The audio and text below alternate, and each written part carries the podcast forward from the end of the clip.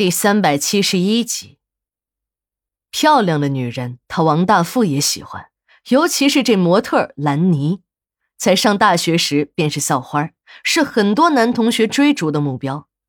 兰妮是经小钱穿针引线，这才和他接上头的。以前也有生意场上的伙伴看王大富生活单调，几十岁的人了还没有子嗣，便建议他心眼活动一下，不能在一棵树上吊死。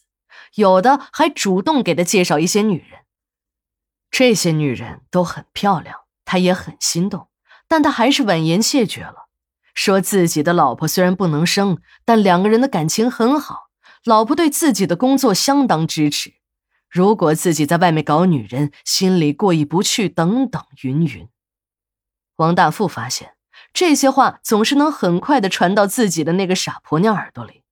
从那个傻婆娘玩了命的维护自己的行动中，他已经感觉到了自己的身边布满了胡家的眼线。幸亏自己没有答应那些个生意伙伴的好意，如果真的答应下来，死的一定会很难看。小钱嘛，他还是信得过的。自从他为小钱的母亲付清了医疗费，这个小钱便开始死心塌地的跟着自己。小钱这个人的工作能力强，天生长了一副笑面。无论是看到谁，总是一脸的和善。也正因为如此，小钱的人缘特别好，以至于小钱和老婆离婚，又娶了一个女模特。公司里的员工都没有一个人说小钱坏话的，而是说：“哎，你看人家小钱和媳妇儿好合好散，两个人一起过日子，没红过脸。离婚时啊，也没有吵架；离婚后见了面啊，也跟朋友一样，那是有说有笑的。”王大富也曾经怀疑过小钱的动机，但他经过一段时间的观察后，他发现这个年轻人没有一点的外显，对自己那是真正的忠心。就说这次的计划吧，那事情办的是漂亮极了，不但瞒过了公司所有的人，连自己那个醋坛子老婆也已经完全相信，这个漂亮的女模特兰妮那是小钱的新娘，还傻乎乎的给了两个大大的红包。在等待宾客散尽的时候，王大富想了想自己曾经碰过的女人，他的第一个女人便是自己现在的这个傻婆娘。和这个傻婆娘圆房时，自己还小，对男女之事不是很懂。但这个婆娘可就不一样了，别看她只比自己大了几岁，平时呢也有着女孩子的羞涩，但一入了洞房，便开始如狼似虎起来。和这个婆娘的新婚之夜。王大富几乎是在完全的被动中度过的，他的第一次到现在想起来都让他有些后怕。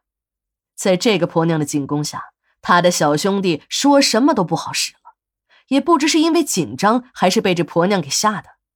但是这个婆娘并不死心，死缠烂打的在他身上忙活了好半天，他那个不争气的玩意儿才勉强的起来了一次。不过呀，也是好景不长，没几分钟便又软下去。这下不管这婆娘怎么弄，再也不好使了。不过呢，这个婆娘还是蛮关心他的。第二天一大早，他还在睡梦中，这婆娘就已经把炖好的老鳖汤端到了自己的面前。这样的日子持续了好久，直到他参军入伍前，才开始慢慢的进入了角色，体会到了男女之事的乐趣。但要命的是，入伍的日子马上就要到来，他后悔极了。真的是不想当这个兵了，但事情已经不能更改。出城人世的王大富没有办法，只好离开了家，到了部队。最让王大富销魂的还是第二个女人，也就是那个越南女特务。虽说自己险些没死在那个女人手上，可他还是体会到了那种巅峰时刻。尤其是当他用枪把那个赤身裸体的女人打成了筛子时，那是他第一次杀人。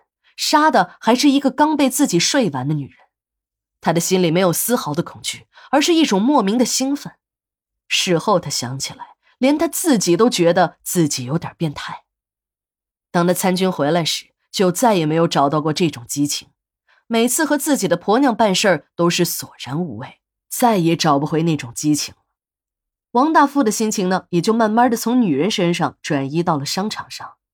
在经商的这些年里。他处处受制于胡家人，别的大款都在外面包养了好几个，而他呢，则可怜到找个女秘书都要被老婆赶走的地步。这他妈哪是人过的日子？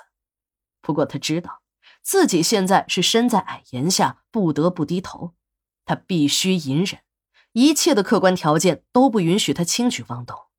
现在东山实业是胡家人的天下，还不到他王大富扬眉吐气的时候。